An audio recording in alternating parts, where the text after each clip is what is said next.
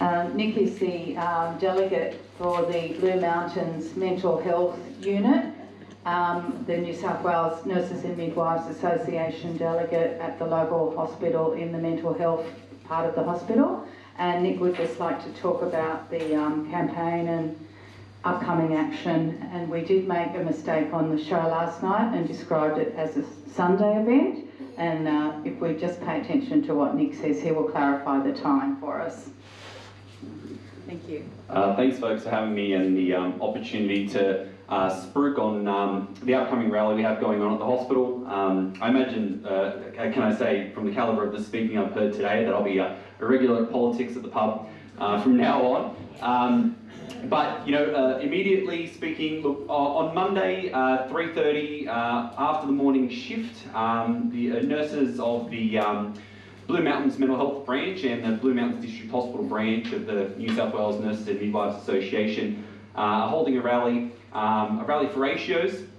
Uh, in advance of the state election, we see this as our last opportunity to make our voice heard, uh, to make our uh, to make a show of uh, a show of strength um, in advance of that election.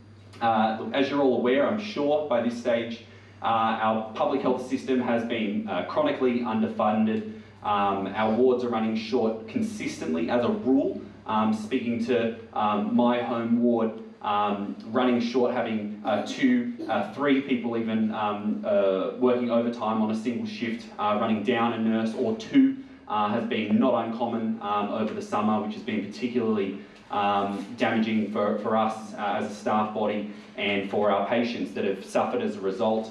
Um, what uh, the Nurses and Midwives Association are calling for uh, in our claim is a system of mandated shift by shift nurse or a midwife to patient ratios.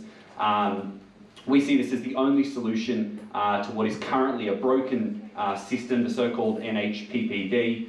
Um, folks may have been uh, aware or have seen in media this week, in fact, uh, the association having taken uh, the government uh, to the Supreme Court over, over 14,000 breaches uh, in that system. It's not working, and nurses and midwives know that we need a different system, that we need a new government to make that system um, effectual. So come along, folks, to, to show your support for nurses and midwives on Monday, 3.30, after the morning shift at the Blue Mountains District Hospital.